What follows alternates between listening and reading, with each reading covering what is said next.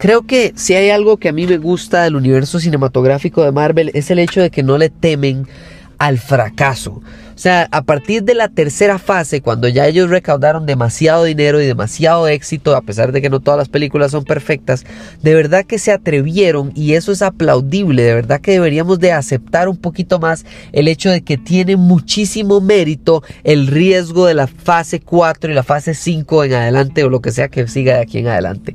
Porque sí, Marvel incluso, para los que no saben, hay reportes en los que incluso ya han aceptado públicamente que su faceta televisiva no ha sido muy exitosa, no ha sido muy buena, no ha tenido suficiente calidad y en cantidad sí tiene diversidad, pero no han llegado a tener lo que tenían en la fase 1, 2 y 3, que es de verdad trascendencia. Que usted quiera volver a visitar una película como Civil War, como Infinity War, como Capitán América la primera o Iron Man la primera, no tienen como ese extra ese empuje adicional que le da a una película ser no solo una más, sino que llena el universo cinematográfico de visitar algo que está en el pasado.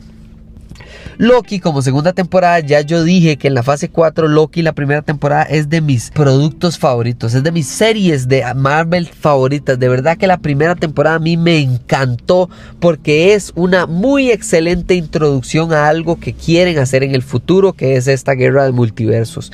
No importa si la guerra de multiversos es un éxito o un fracaso, el hecho de que Loki haya sido una impresionante introducción a esta posibilidad en el futuro, para mí es una absoluta victoria. Ahora, entrando estos dos primeros episodios de la, de la, segunda temporada, debo decir que el primero me pareció súper intrigante, una muy buena y refrescante introducción de nuevo, reintroducción más bien a este universo de, de Loki, de la TVA y del multiverso y demás. Pero el segundo episodio me pareció muy flojo, muy flojo en que no supieron cómo conectar bien a tiempo de una manera efectiva estas dos como líneas de argumento de, del guion que claramente estaban tratando de hacer y no lo lograron, por lo menos a mi parecer. Me encanta, pero me encanta encanta la edición de Kihui Kwan que están haciendo en esta segunda temporada. Ouroboros es exquisito como personaje. Es necesario porque es parte explicativa y científica del mundo en el que vivimos que tenemos que tratar de entender como audiencia. Pero además de eso tiene un poquito como de timing de una manera muy interesante. No solo para comedia sino para drama. Como para momentos de uy, nos vamos a morir. O uy, esto que estaba haciendo es muy importante y espero que lo entiendan. Esa parte me pareció exquisita y espero que ustedes también lo hayan disfrutado tanto como yo. Y entonces, el primer episodio me parece buenísimo, intrigante, súper efectivo.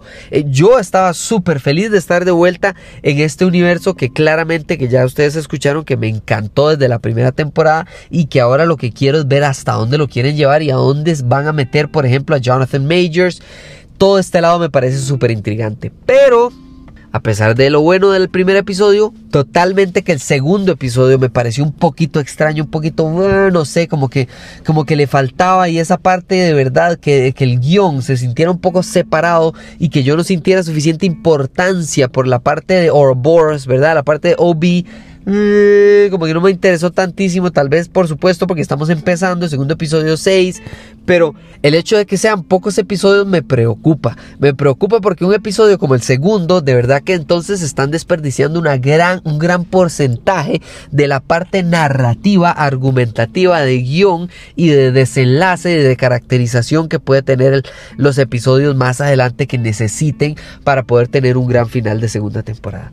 Ahora, eso no quita todo lo bueno de la segunda del segundo episodio. Me encantó que Loki pudiera volver a demostrarnos el nivel de magia y de uso de sus poderes que sabemos que tiene un dios del mischief que claramente es Loki. O sea, Loki no es solo un carajo cualquiera, inteligente, hermano de Thor. No, no, no. El Mae puede cuando le dé la gana utilizar sus poderes. Y de verdad que no es cualquier cosa, es muy muy capaz en todos los aspectos, no solo violencia, sino inteligencia, o sea, muy muy bien. Además de eso, me gustó muchísimo eh, el uso de X5, de este nuevo carajo de la misión, aunque no me gustó que tal vez el salto de él estar en la TVA a trabajar en la línea del tiempo sagrada, no me, o sea, fue muy rápido, sentí como que le faltaba y entonces esa parte me pareció como que había una intriga faltante. Pero por encima de todo eso, y con esto de verdad que cierro, para mí lo que más me desgasta es Sylvie Sylvie es un personaje que no me parece está bien en ninguna manera. La actuación no me termina de convencer. El guion muy escueto. La lógica detrás del personaje me parece muy, muy, muy vagabunda.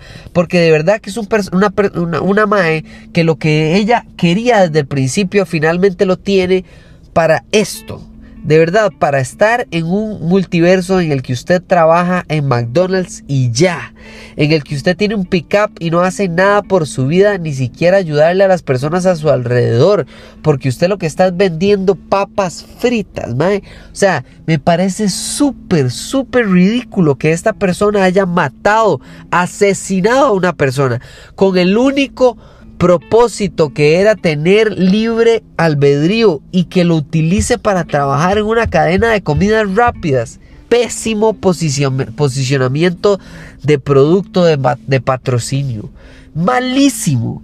Hay millones de maneras de anunciar McDonald's. Esta no es la mejor. Y menos para Loki. Y menos para un personaje como Sylvie. Que claramente habemos personas que tenemos críticas acerca de para qué y el punto, el propósito detrás de la misión de ella. De, Uy, yo quiero matar a la TVA. Esta agencia sí estaba haciendo cosas malas con una buena intención. Entonces, ¿qué pasa? Usted podría corregir esa manera en la que están haciendo una buena misión. A usted no le importa, a usted no le interesa, usted nada más está cerrada con esta idea de que esta agencia es mala y yo soy buena y por ende ellos tienen que morir y listo. No hay análisis, no hay complejidad, no hay profundidad, no hay nada. Esta vara es simple, barata, necia intensa. La verdad me parece que no sirve, o por lo menos en este segundo episodio, porque en el primero no apareció. Entonces no tengo ninguna queja acerca de la madre. Pero bueno, eso es lo que pensé de los primeros dos episodios de Loki de la segunda temporada que hasta el momento ha sido sí interesante pero que de verdad creo que le ha faltado muchísimo del lado del guion del lado un poco de apurar las cosas o por lo menos no de apurar en cuanto a tiempo sino de apurar en cuanto a que sintamos el peso, la amenaza que se pueda dar al cabo en esta clarísima serie que lo que quiere es dar a continuar nuestra intención, la intención, perdón, de Marvel de ser una excelente serie a pesar de que existen no tan buenas series en un universo cinematográfico de Marvel. Muchísimas, pero muchísimas gracias a nuestros amigos de Viaje Geek. Viaje Geek ha sido un podcast de verdad que para mí es inteligentísimo la manera en la que ellos no solo hablan de cosas geek y gaming, sino de que tienen un debate entre los propios anfitriones que tienen de este podcast. De verdad que las, los temas que eligen muchas veces hasta se los he robado abiertamente, se los admito a ellos. Yo les he robado temas porque me parecen interesantísimos para hablar en el podcast y entonces hasta se los he dicho. Entonces de verdad que para ellos muchísimas gracias por el saludo, muchísimas gracias por el apoyo y espero estar de vuelta en Viaje Geek en un próximo episodio que tengan. Muchísimas gracias a ustedes por apoyar el podcast. Y aquí les dejo el saludo del absoluto genio de Diego de Viaje Geek. Nos hablamos. Chao.